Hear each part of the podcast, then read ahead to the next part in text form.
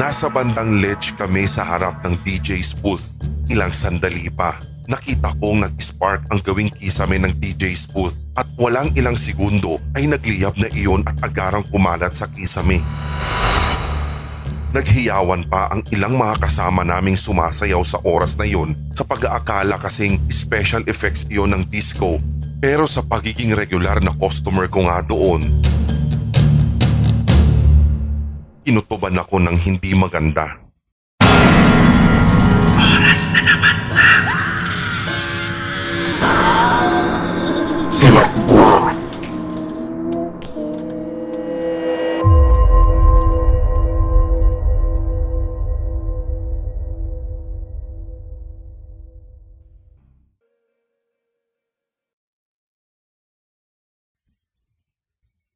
Ang kada 18 ng Marso ay itinuturing kong bangungot.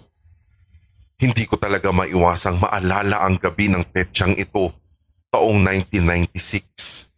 Lunes yun. Ang inaakala ko kasing simpleng fun party night ay mauuwi pala sa isang hindi ko makakalimutan sa habang buhay ko. Ang alaala na parang habang buhay na tutupok sa akin.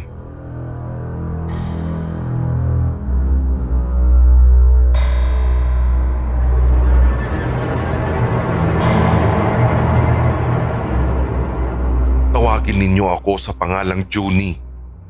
Isa akong mananayaw at regular na customer ng Ozone Disco bago pa man maganap ang malaimpyernong gabing iyon.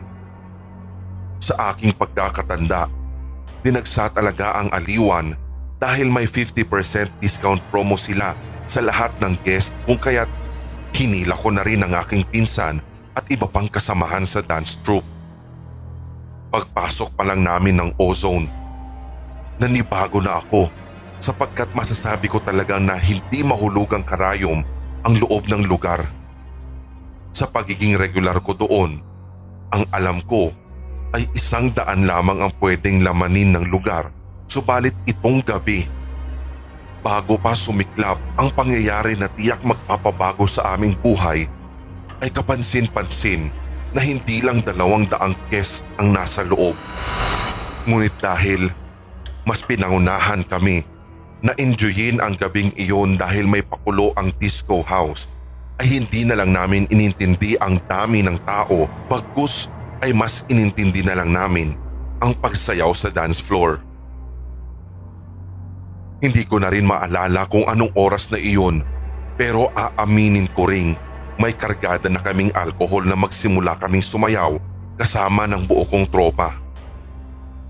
Nasa bandang ledge kami sa harap ng DJ's booth. Ilang sandali pa.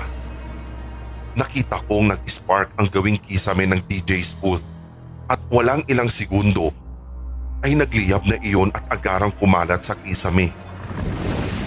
Naghiyawan pa ang ilang mga kasama naming sumasayaw sa oras na iyon sa pag-aakala kasing special effects iyon ng disco.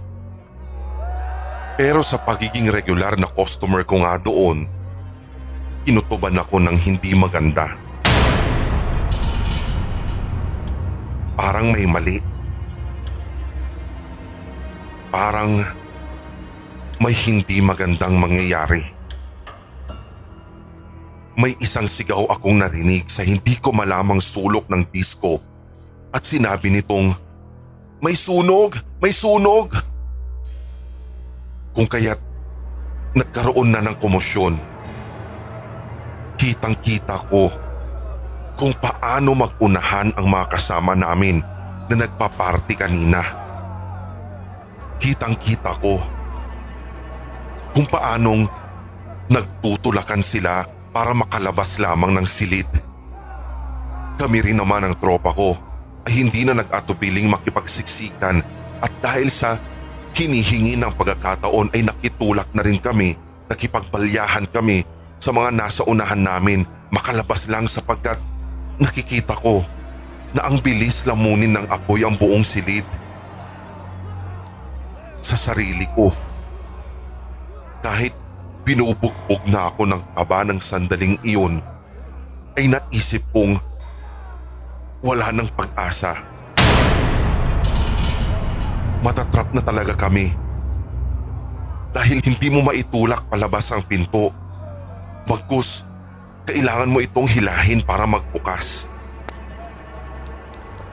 Sa pagkakatanda ko at hindi ako pwedeng magkamali para mabuksan ang pinto na nasa entrance ay pa-inward ang tulak nito. Kaya kung galing ka sa loob ay hindi mo ito maitutulak palabas. Hanggang sa para na kaming sardinas sa pagkakasiksik sa bukana ng disco house.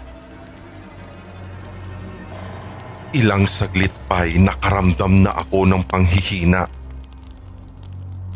Para na akong nauubusan na ng hininga. Wala ng hangin. Punong-puno na ng nakakasulasok na usok sabay na nakasusunog na kaluluwang laki ng apoy. Alam kong malapit na ako sa pinto noon, subalit hindi ko na kayang makalabas. Nakita ko na lang din ang mga katropa kong nakahiga na sa sahig at napatitik pa ako. Ngunit, wala na rin silang buhay.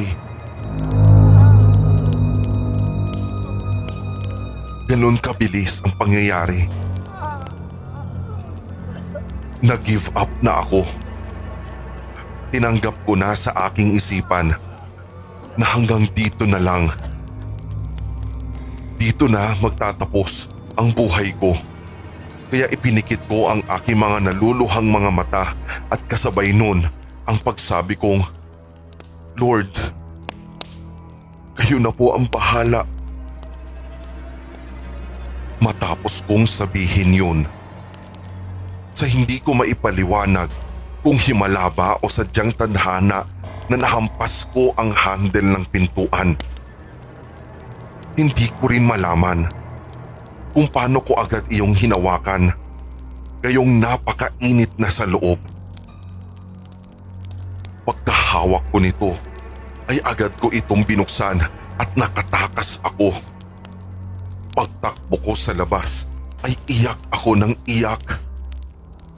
Para bang muli akong nabuhay dahil muli ako nakalanghap ng totoong hangin. Habang sinasakip ako ng mga lumalapit na tao sa akin, natatandaan kong tila baga ako ay manhid ng mga sandaling yun. Hindi ko nararamdaman ang hapdi at ang sakit ng mga tinamokong third degree burns dahil mas nalunod ako sa lungkot dahil sa sinapit ng aking labing anim na kaibigan. Yun na pala. Ang aming huling sayaw. Itutuloy. Abangan